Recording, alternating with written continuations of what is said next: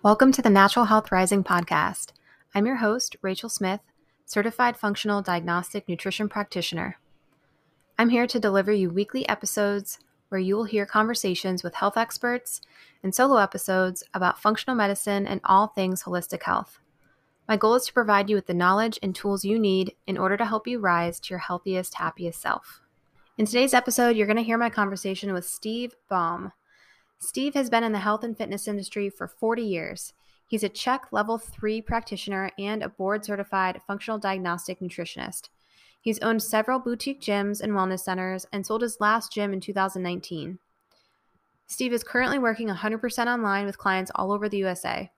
He works with people who have tried everything to lose weight and improve energy with no success, and he helps these clients finally figure out how to achieve their goals and get the weight loss results that they want. He builds exercise and nutrition programs that are highly specific to the client's needs based upon lab testing. So, you're going to hear us discuss Steve's story of how he got started in the fitness industry, both of our thoughts on the metabolic typing diet, what's really holding many people back from losing weight, the various kinds of stress that our bodies endure, what kinds of exercise make you more ripped and actually shed excess weight functional movements to incorporate into your workout routine, the correlation between inflammatory foods, leaky gut, and weight issues, traumatic events in life and how they can impact your health. And we even get into Steve's story of losing his child and the ways he overcame his loss, and so much more. So please enjoy this episode with myself and Steve. All right, Steve. So start by telling us a little bit more about your story and let's start from like what initially drew you into this career path and what led you to what you're doing today. Yeah. So, gosh, I got into this when I was a little kid, and um, it started off with what people would probably call bullying today. I had a, a friend of my uh, family who was a little bit older than me, and I idolized this kid, looked up to him, hung out with him, and we went on a family float trip. And when I took my shirt off, he said, "Oh my God, you have tits." And you're fat and it and it like I, I mean i looked at myself and i'm like what? Like i'd never heard anything like that but it it demoralized me because this kid was really fit. And so at that moment i was embarrassed and i went home and i started working out in the basement um, and bought one of those little concrete weight sets. You probably don't remember those but it was like little sears concrete weight set.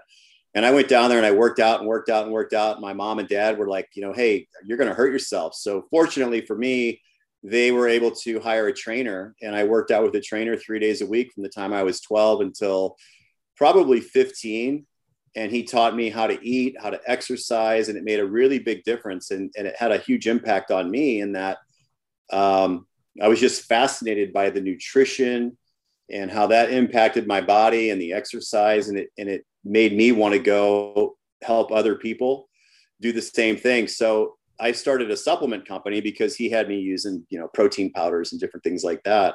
And my parents were like, we're going to pay for the training, but we're not going to buy all this other stuff. You need to cut grass if you want to buy that. And so I went out and I started cutting grass and realized very quickly that I didn't like to cut grass. It made me hot and itchy.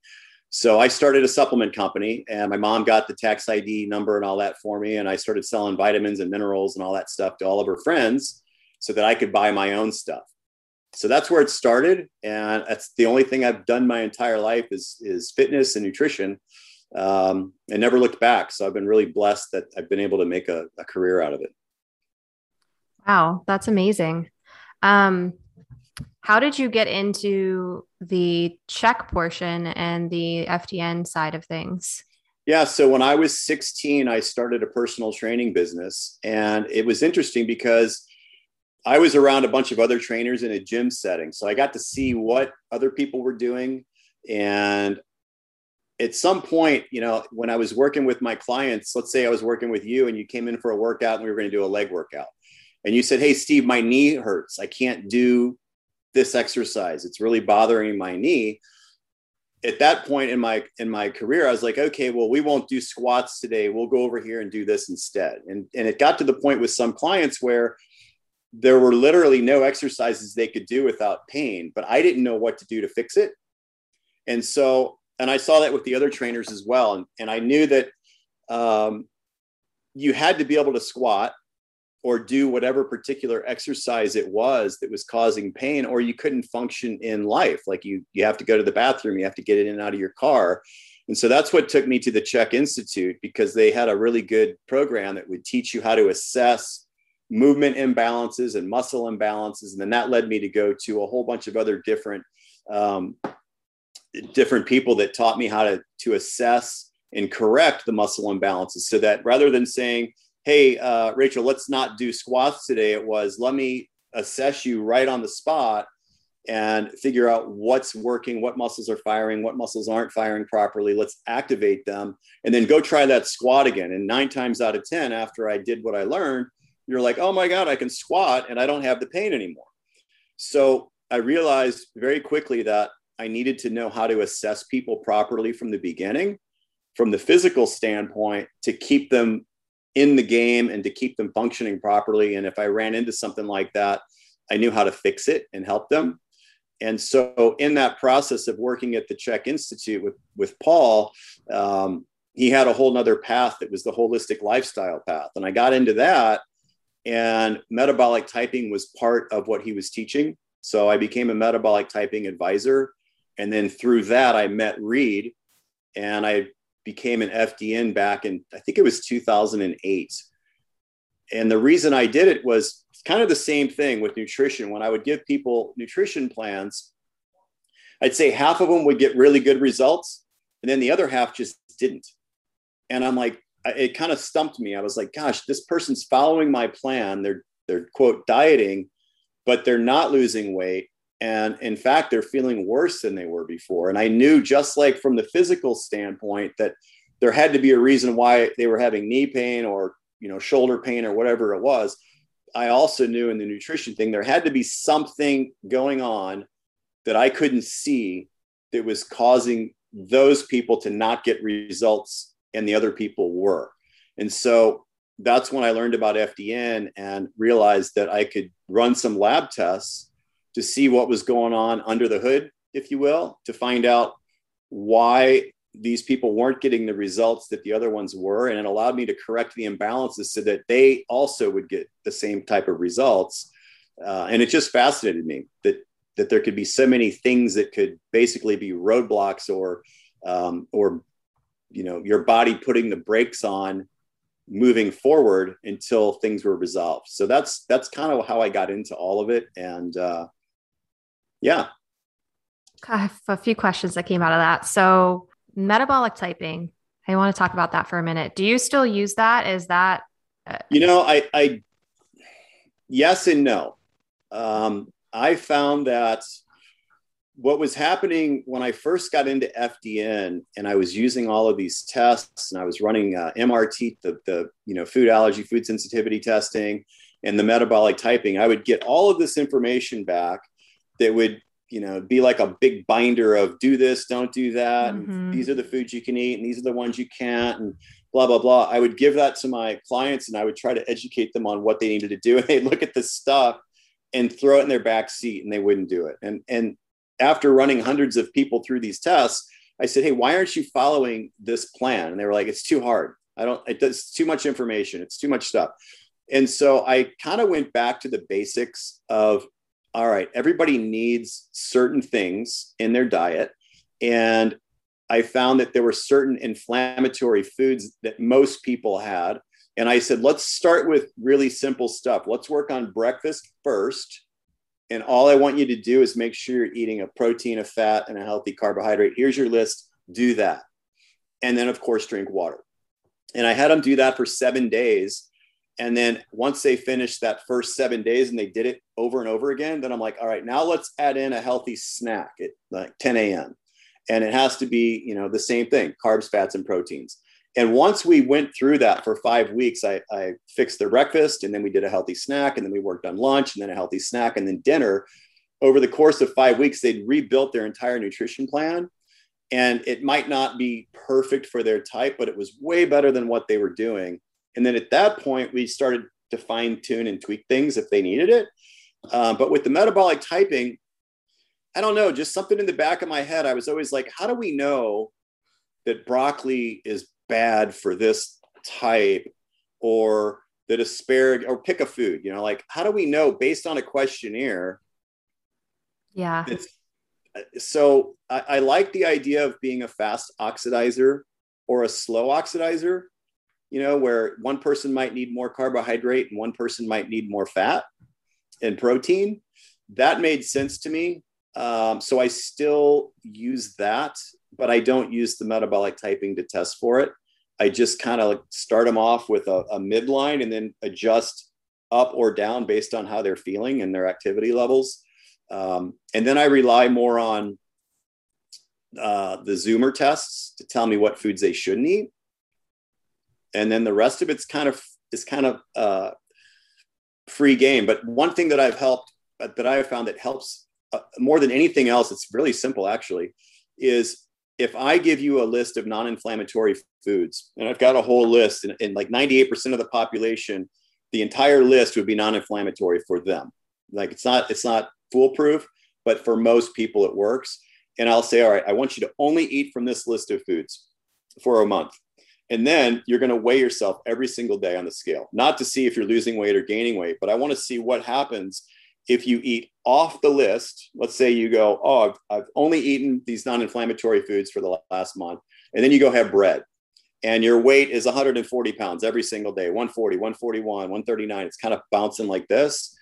And then you eat that bread and you get on the scale the next morning and you're four pounds heavier. Well, we know you didn't gain four pounds of fat. That's an inflammatory response. Mm-hmm. And so we mm-hmm. can start to identify inflammatory foods based on the water retention right? Or some other stressor. Maybe you got in a fight with your boss or your spouse or whoever, and and you stayed on the diet, but your weight still went up. Well, that was a stress response, right? When your when your stress goes up, you're going to retain water. So that to me is a much easier way to measure.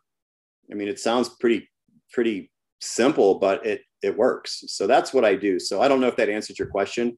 Um, I know that a lot of FDNs use the metabolic typing, and I like Wolcott and I like his stuff but no. that was perfect answer. Um, for people who are listening who don't know what metabolic typing is, it's basically a way they categorize your body and kind of like how you're break how quickly in a sense you're breaking down carbs proteins and fats and then based upon that you're told to eat certain foods and i agree so when i first started i tried it with a couple clients and I was like, no, I just, I just can't do this. It's, it didn't feel uh, right with me. Same thing. And so, yeah, I do a similar thing. Like, let's just do your general macros, like really simple, because people get overwhelmed. Mm-hmm. So, and then just kind of adjusting from there and seeing like, oh, or do you feel really sluggish after a meal? Then maybe you ate too many carbohydrates or something. You know, we need to dial that back down. So, I think that's a, a good starting place for sure, rather than getting yeah really yeah, detailed think, like that. I think for most people, when somebody comes to me and they want help with nutrition, I would say 99% of the time it's because they want to lose weight and they can't. Something's stopping them from losing weight. And and they've tried everything else and they've tried all these different diets and and uh, the the misconception I think that at least the people I work with that they have is that carbohydrates are going to make them fat. Mm. And so they think if they do these keto diets or um, paleo type diets, that they're going to be magic and that they can lose weight by doing that. And what I try to teach my clients is there is no magic diet that's going to make fat fall off your body. It's always about calories in and calories out. Um, and if you burn more than you eat, you're going to lose weight. I mean, that's that's the formula. However, with that being said, there are underlying factors that will slow down your metabolic rate so that you may not need as many calories as somebody else whose metabolism's really rocking out.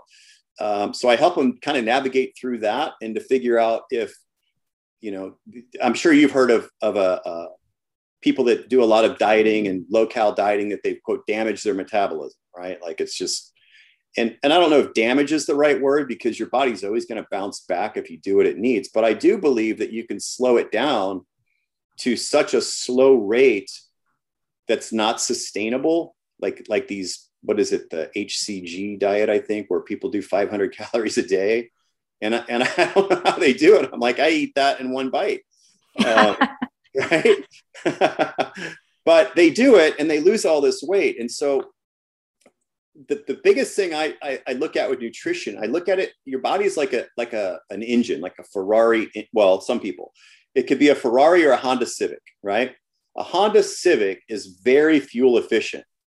You can you can give it a little bit of gas, a little bit of food, and, it, and it'll go a really long way, right? So if if you're a Honda Civic and you eat 2,000 calories, that energy is going to take you a lot farther than somebody who is a Ferrari that that you put a little gas in, and what happens? You make it about 10 feet and you got to fill up again. So I always ask people, I'm like, would you rather be a Honda Civic or a Ferrari? And most people say, oh, I want to be a Honda Civic. And that's not the right answer. You want to be a Ferrari. You want to have a gigantic engine that's burning so much fuel that you have to keep refueling. And so my goal is let's build your engine as big as we can. And now you can get away with eating more food and still stay lean, which I like to eat. So for me, right? No, I mean, I'm sure you like to eat too. So to have a big engine is a good thing. And the only way to get a big engine is to build more muscle and to remove all those underlying factors on on you know sluggish thyroid or whatever may be slowing things down. Right. I yeah, I want to be a Ferrari. Absolutely. Um, what are the things you're finding that are holding people back from losing weight, getting more energy, all the things that they've been trying to do for so long by themselves? Um, I would say the, the, there's two things. One, well, overall stress. I mean, everybody hears that word stress. You're like, yeah, you know, they think of stress as being emotional stress. You know, like, oh my god, I can't handle life or whatever. And that is stress, but there's so many other buckets that stress could be in. So it could be, you know, chemical stress from from the environment around you. Maybe you're living under power lines and that kind of stress messes you up. Or it could be um, air pollution or water pollution, or it could be that you know maybe you're on medications and those meds have a lot of different things in them that are that are causing uh, you know stress to the system. But most of the time, it's the wrong kind of workout for that particular person, or it's they're under eating. And I know that sounds crazy because people say, well, if if I'm under eating, how could I gain weight? And what happens is is, and this is true for a lot of women. I don't know why. Um, not enough protein. You know, like it's it tends to be a lot of carbohydrates, plant-based stuff. I hear a lot of now, and most of the plant-based eaters that I work with are are overweight. They're obese because they're eating all this crap that is supposed to mimic like the real thing, like fake hamburgers and stuff like that. uh, and I'm like, um, and so they're they're overeating the wrong things and their body's malnourished. And so then they tend to eat too much. But for the ones that are under eating it's they've slowed their metabolism down so much that they'll under eat for three or four days and then they binge. And then they undereat, and then they binge. And so when they binge their their metabolism's so slow that it can't process all that food quickly enough and it just takes what it can and stores the rest um, and then as far as exercise goes the wrong exercise what i mean by that is I can't tell you how many people that have come to me that are really heavy and they say, well, I, I want to do cardio for a few months first to drop some weight, and then I'm going to start strength training. And you can't out cardio your diet, and you can't out cardio is not going to make you lean. It doesn't build a bigger engine. It makes your engine smaller. It makes you uh, it makes you very efficient at burning fuel. And so, I'll ask you have you ever seen a uh, let's put it this way if you look at all the athletes in the world any sport any athlete who are the most shredded muscular ripped athletes on the planet I mean, are we talking about like weightlifters, Olympic, any, any sport, Olympic, think, Olymp- think Olympics, any tennis? I mean, there's some ripped tennis ladies out there. um, let's see. Wrong answer. Olympic lifting. Um, the most shredded. The most shredded, most muscular, men and women. You look at them and go, "Oh my god, look at them." Football players? Nope. Sprinters. Oh, okay. Well, yeah, they're right. Sure. Yeah. They never do quote cardio. They're mm. fast. Boom, 10 seconds, done. Yeah. And and so they're the Ferraris. Now, if you look at if you look at the cardio people, the best cardio athletes in the world, who are they? Like think long distance runners, right? Mm-hmm. What do they look like? Super skinny. Super skinny and no muscle. Yeah, and like the long well, distance uh, bikers too. Yeah, it's they're just sticks and they have no muscle on them. And so I, I'll ask the clients, I'm like, okay, if you're going to go do all that cardio, which which person do you want to look like? And they want to look like the sprinter, but they want to do the the the skinny guy's exercise program, and it doesn't work. And if it did, you're looking at world class athletes. These are the best in the world. That's all they do is train for that sport. They've got their nutrition dialed in, they've got their recovery dialed in, and they're and they're they're toothpicks. So I always tell my my clients if you want to get lean, you've got to eat enough food to build muscle, and you've got to train like a strength like a like a strength athlete, and do sprint interval training. Like you could do six 10 second sprints and be done. That only takes you maybe 20 minutes. You do 10 seconds and rest for three, 10 seconds, rest for three. And they're like, well, I'm not doing that much. I'm like, you're, what you're trying to do is you're trying to impact that hormonal release and, and you'll end up like a sprinter. And so it works, it works every time. It's hard, but it does work. Mm-hmm. What's the limit there? Like, what if you're doing 30 second to 60 second, like hard core, and then you're resting for two minutes and then one minute hard, two minutes soft for like 10 minutes. Like, is that you mean push, doing uh, like, like running? Well, yeah, like hit. You, yeah, let me ask you if if you were how long can you go full out? Like if I said I want you to run as fast as you possibly can, how how long can you maintain your top level of speed before you start to slow down? Probably not very long. About 10 seconds. Yeah. And, and that's okay. in a trained person. Most people are going to be probably like four seconds. And then all they're like, oh my God. So it's the same thing. It's like go really, really fast, explosive. And then when you start to drop in speed, that's where you just want to stop and rest. Otherwise, you start working different energy systems. Okay. What are some of the other other kinds of exercises like what are the most important lifts for people because it sounds like building muscle is is kind of like where you're at obviously you've owned a lot of gyms and all of that kind of stuff so um, what are the basics that you have somebody do first um, well i like to look at any exercise program in terms of what are our our primal movement patterns so what do we have to be able to do in the real world to function at an optimal level. And you have to be able to squat, right? Mm-hmm. You have to be able to do a lunge. You know, like if you're going to pick something up off the floor, you're going to kind of lunge down and pick it up and stand. You have to be able to twist. You have to be able to push, pull, and then maybe throw, right? So, and then, and then of course, walk or run.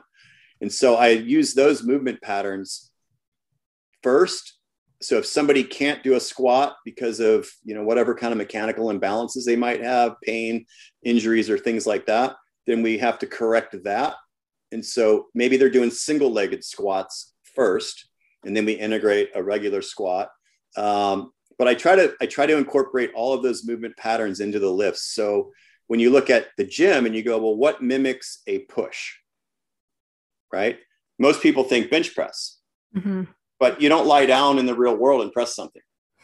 You're pushing it while you're on your feet. So a standing cable press or band press would be a really good, I, you know, example of a push or a one arm push or a one arm pull. Anything like if you're dragging something or pulling something, that's a really good exercise. Um, a squat could just be sitting in a chair and standing up, um, picking something up off the ground like a deadlift. Um, if I called a deadlift for a lot of women, they get scared. and They go, I don't want to do deadlifts. I'm like, okay, set your your bag down on the floor and pick it up. And that's a deadlift, right? So now instead of their bag, we use a sandbag. And now now they're lifting weights and they're like, oh, this is cool. Um, throwing stuff, you know, it's I don't know why, but women love to throw medicine balls against the wall and slam them and just throw them into the ground. So things like that I like. And then all you do is you go, well, all right, now you're squatting, now you're bending, now you're pushing and pulling and twisting and doing those things. Um, now let's just start to add an external load to it. And the load doesn't have to be a barbell on your back, right? Like that can be intimidating for people. They're like, I don't want to do that big heavy stuff. And so instead of a barbell on your back, maybe we we load up a, a, a sandbag and I tell you to pick it up off the ground and put it on your shoulder, like you're going to carry your kid around or something, right? Or maybe it's on your side like this. And you know, if you've got a kid that you're still carrying around, they probably weigh 30 pounds, maybe 35. So if you've got a sandbag and I say, now do a squat and stand back up, that's, that's a good strength exercise. Um, and all of those things, the goal is to build the engine, build a bigger engine, right? So if, if I have you do an exercise like that with the sandbag, and then I say, all right, do 10, 12 reps with the sandbag where you're picking it up, putting it on your shoulder, setting it back down. And then when you're done with that, I want you to go sprint for 10 seconds and then walk around, recover a little bit, or come back and do something totally different. Um, that tends to work really well for building muscle, especially in women. Yeah, I think that's great. Um, I agree with that kind of those kinds of movements. Like you need to be building up what you're going to actually use so that as you age, you yeah. age gracefully and you're not you know you're still able to get off yeah. off the ground if you fall down or something like yeah. that really simple stuff now what about when it comes to the functional lab testing what are common things that you're finding with your clients that are an issue with losing weight and all of that um, most i'd say the number one the number one thing that i see would be um, dysbiosis in their gut like a lot of really bad bacteria leaky gut's a big one that almost every person has, uh, along with gluten sensitivity. And I and I didn't used to be a big fan. Like everyone for for a while, everybody was like, "Don't eat gluten; it's bad for you," and everything was gluten free. And and I kind of laughed because I agree that gluten's probably not great for most people. But then going out and eating all this fake bread and fake pastries and fake don't whatever it is, it's as long as it had the gluten free label on it, people thought it was healthy.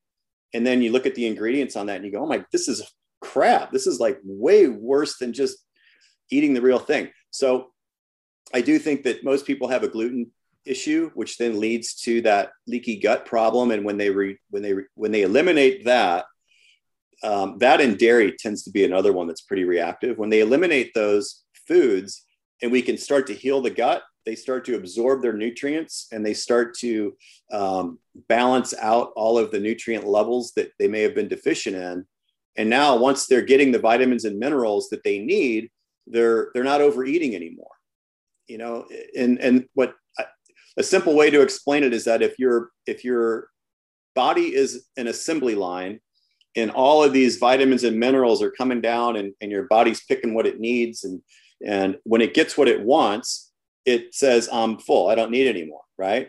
But if everything going down the assembly line is missing vitamins and minerals that your body wants and needs, and you're eating them, it just keeps searching, keep eating, keep. I know it's out there, keep going, keep going, and all you're getting now is calories without the nutrition.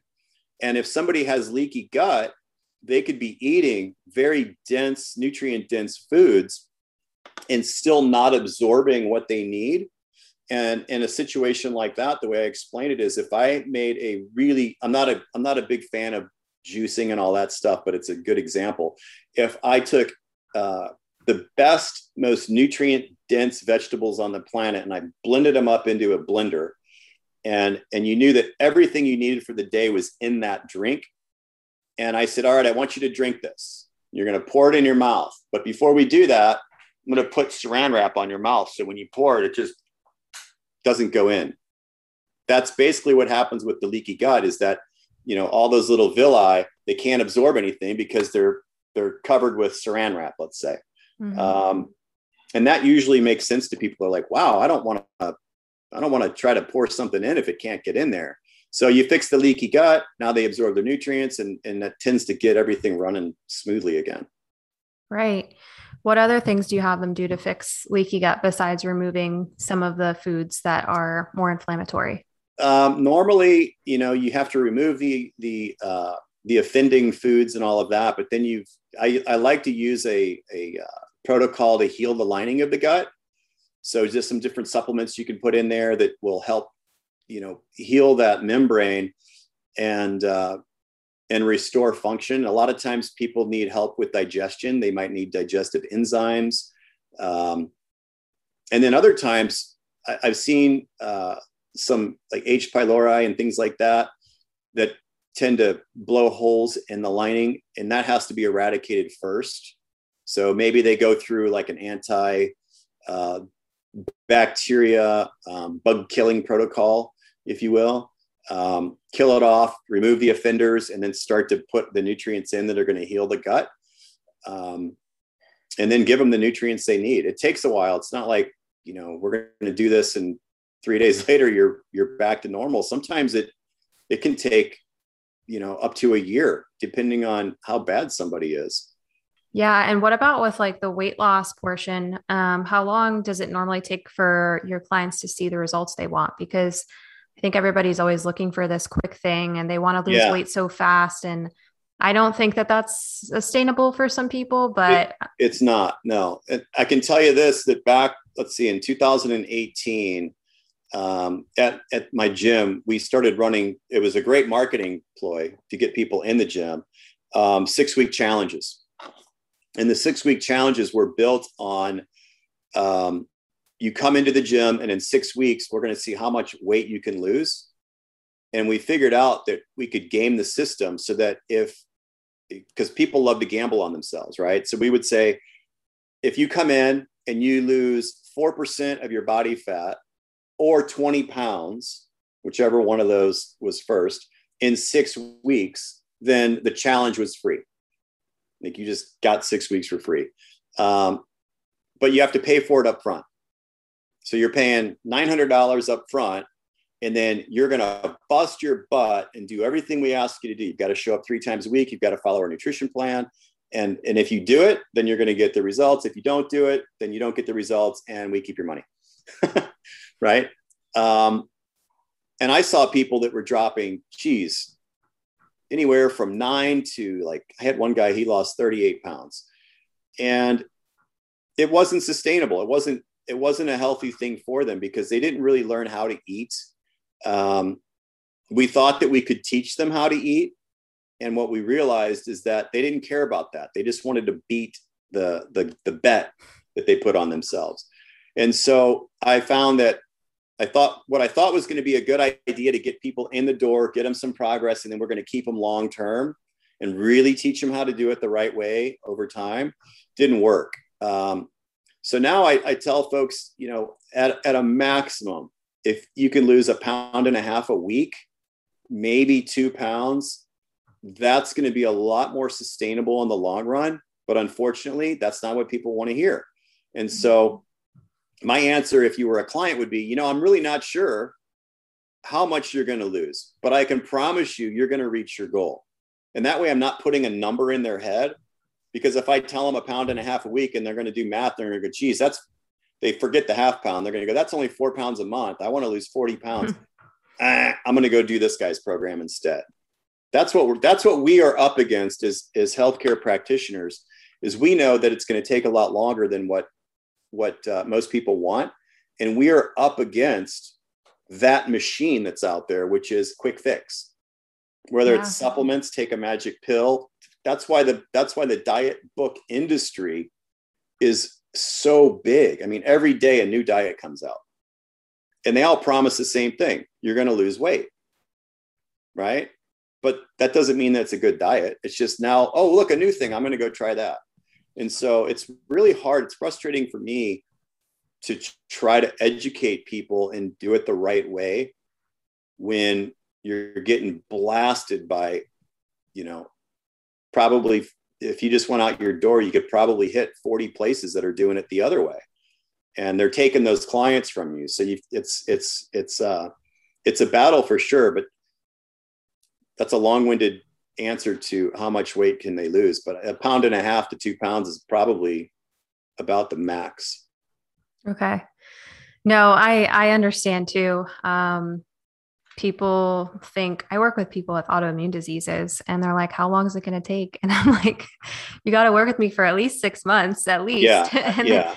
and they're kind of just like, oh, wow, that's a long time. But that's, you know, this is more so reality, right? Six months, a year, like this stuff doesn't doesn't happen overnight. And if it is someone who's telling you that you're gonna magically have all these results in a few weeks or, you know, drop 30 pounds in six weeks, that sounds so nice, but it's probably not real or it's like gimmicky or there's something yep. you're not going to learn and really know how to properly treat and nourish your body like for a sustainable way right? Exactly. Yeah it's i i tell people if you're hearing that it's bullshit. And and i tell them flat out i'm like it it's it's not true. It's not going to work. And come back and see me after you've done all those things right? Like you can pay me now or you can pay me later. And yeah. and later might be you might go six months you might go a year you might try you know three or four different plans like that. But a year from now when it's not working you could have worked with me and six months later you would have been where you wanted to be. So right.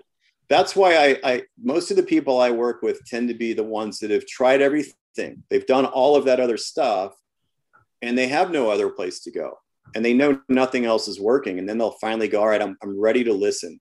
Because if you get them on the front end of that and they haven't done all that stuff yet, they're probably not going to be successful in your program because they get they get frustrated and they want that quick fix. Yeah, unfortunately that's our society today. It's it's sad. Unless they're in pain. If they're in pain and you can and you can alleviate some of their pain right away, now you've got them. Right. Because they don't want to go back to that place with pain and they'll do whatever they can to stay out of that area. So if you can figure out what that pain is and, and then give them some, you know, some relief pretty quickly, then I think you could keep them. Right, right. Do you, how do you keep your clients motivated? Well, that seems to be a, I'm hearing that a lot right now. I'm just not motivated. I'm not motivated. And, and I tell them it's not my job to motivate you like motivation's cheap, right? Some days I'm motivated and some days I'm not. But I know that if I want to get from point A to, to point B, I have to just keep taking steps, right? And if I stop, I quit getting to that other place I want to go. And that's okay, right? I can take a break, I can stop, but then I'm on my journey, I'm, I'm just stuck and I'm, I'm kind of stranded here. Um, and so I tell them that they have to figure out what their why is like why do you want to lose weight why do you want to get rid of your skin issues why do you want to get uh, you know whatever symptom they have why do you want to get rid of that like what's your why what's your driver and if they say well i just want to look better why well because my clothes don't fit and i want my clothes to fit better why i keep peeling the onion until they mm-hmm. cry once they cry, that's their real why. And right. and and here's an example. I had a woman come in and and she said, I want to lose weight. I just don't feel good. I said, okay, why do you want to lose weight? And she said, well, because uh, my sister's thin. I said, okay, well, why why does that affect you? Like, what's the problem with that? Who cares what your sister looks like? And she says, well, I think I'll just be, have more confidence. And I said, all right. And finally, after about 15 minutes, she starts crying. and this made me cry. She's like, my husband thinks I'm disgusting and he won't touch me. Mm. She goes, that's why I want to lose weight. And she's bawling. And I'm like, holy crap, what a dick. And so I said, you know what? That's your why. So here's what we're going to do. Every single time this gets hard, and every single time you think it's not working and you want to give up, I want you to think about that because that's going to give you the motivation to keep going. And if you don't have a why that that literally makes you feel like that, then it's not going to be successful. You know, because mm. you don't care enough. Yeah. So typically when I'm working with people, if they don't have a why, I won't work with them. Because I know because then I become just another statistic than people they've done things with. Right. And I don't want to be that. Man, I hope she's not with that guy anymore. I mean, um, yeah. My goodness. But yeah, I agree. You have to have something that's going to push you in, in some sort of way to keep going forward. Um, kind of want to switch tracks a little bit. have you ever had any, so like besides when you were a child, like that very first time when someone was like, oh my gosh, you're fat. Um, which had to be so tough as a kid to like hear that. But now, have you had any personal health struggles? And how has doing the functional lab testing and things like that helped you?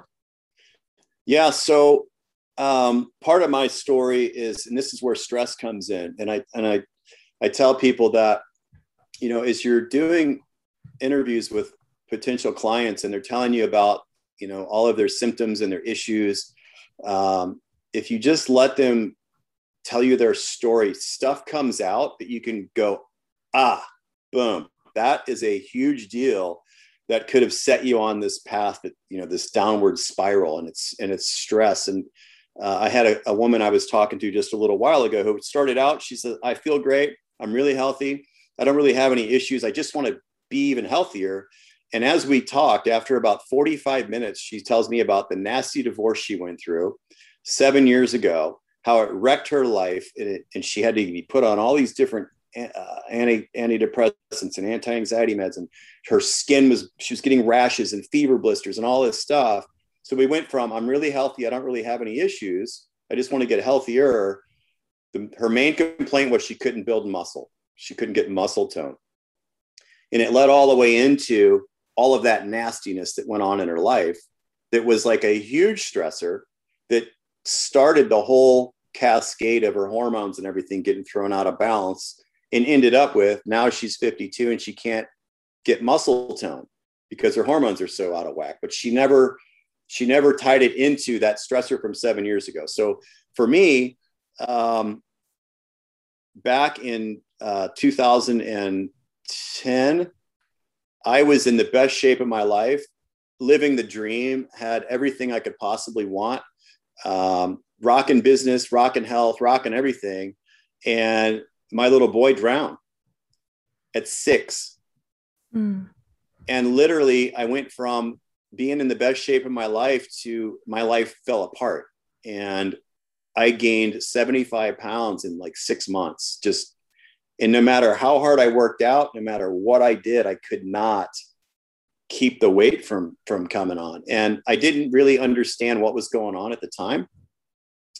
And uh, and so that kind of set me on the path of really diving deeper with labs and realized that any kind of a traumatic event like that can have an immediate impact where your body in a, in a woman it would be you know your your hormones and everything are in check and then boom you lose a child and you're now you're in menopause instant just boom like overnight and so that kind of happened to me. And it made me realize that, you know, that was a huge stressor that, that would probably wipe out anybody. But everybody has a lot of stress going on in their life that can have the same impact. It's just their stress looks different than mine did, but it's just as stressful to them. And so that really opened my eyes to how stress can impact your hormones, your digestion, um, weight loss, you know, you you name it, anything to do with your health that can really throw it out of balance. And what I did is initially I went from doctor to doctor trying to figure out like what's going on, and none of them had an answer for me because they're looking at my labs, traditional labs, going, everything looks normal. Here, take take Prozac. Here, take uh, you know whatever the drug was. I was on at one point. I was taking sleeping pills. I was taking uh, uh, anti-anxiety meds and I was taking antidepressants all at the same time. And finally, uh, I realized when I did some deeper dives that I had a lot of issues that were from the stress that I could re- that I could fix, you know, with nutrition and the right supplement protocols. And I finally got off all that crap. And um, the long-standing result of that was uh, a pretty big hormonal imbalance that led to thyroid issues. And so I still battle that one to this day. And you've probably seen some of my posts where I'm still trying to figure out what works best for me in terms of how much thyroid hormone do I need? And then what's blocking the thyroid hormone from actually being able to work? And it's funny because I still learn stuff every day about why it's not functioning at the level I want it to. Um, and so if if I feel that way, and this is what I do for a living, and I'm constantly in it and learning and studying it, imagine what somebody who has no background in this stuff is going through, where they're relying on the traditional medical system and they go in and they know something's wrong and they're like, oh, your thyroid hormones look okay, just keep taking your Synthroid. it's and then at 50 years old, they throw their hands in the air and they give up. Like that's just their life. And so my my goal is to help them navigate through that, no matter how stressful it seems to be, and and at least peel the onion back and, and kind of give them some some hope that they can get better. And I think they can. Um, but yeah, that was a big part of my life that really threw my health off because other than that, I, I, mean, I've always eaten really healthy. I've always taken care of myself. So that, you know, I don't drink, I don't smoke, I don't do any of that. But that one big event, man, that really messed up. Like I could see it in my labs. Everything was a mess. Mm-hmm. Wow. I'm so sorry to hear that. Um, and that's definitely a common story with like having some sort of, you know, those major events that send us all into some sort of health spiral but yeah, the the thyroid is very tricky, and it's it is funny that some people just keep taking this, their medications. It's like we got to figure out. There's always more going on with the thyroid, um, whether it's the gut or the liver or stress or whatever it is. And how do you do? You have any ways to help people through stress, like excuse me, in addition to the nutrition and the exercise? You know, one of the one of the things that helped me the most is when I when I after Austin died, I was like, you know, I got really angry. Um, and I was going to a therapist and she said, I want you to hit a bag every day. Just start punching a bag. And so I did that. And I didn't do it for exercise. I did it to get just to release some of that stress. And that really helped me. So I tell people that if you can punch something or throw something at a wall, or hit something with a hammer, like just get that energy out. That tends to help. And then the other side of it is while I'm doing all that, being all aggressive and beating the crap out of something, I'm listening to Brene Brown. Do you know who that is? Yes. Yes. right. Like guys, don't don't beat me up over this. But I was listening to uh, something that she had out there, and she's like, you know, one of the best things you can do is to journal. And I've always journaled, but her journaling wasn't writing, it was drawing. Like draw your daily stuff. And so I literally I got a I got a book out and uh, a, a drawing book, and I started just like chicken scratch and stuff together. And the next thing I knew, it turned into I've got I don't think you can I don't have any in here. I don't think. Like it turned into um, these Sharpie drawings like stuff like this. Can you see this? Oh wow, you did that.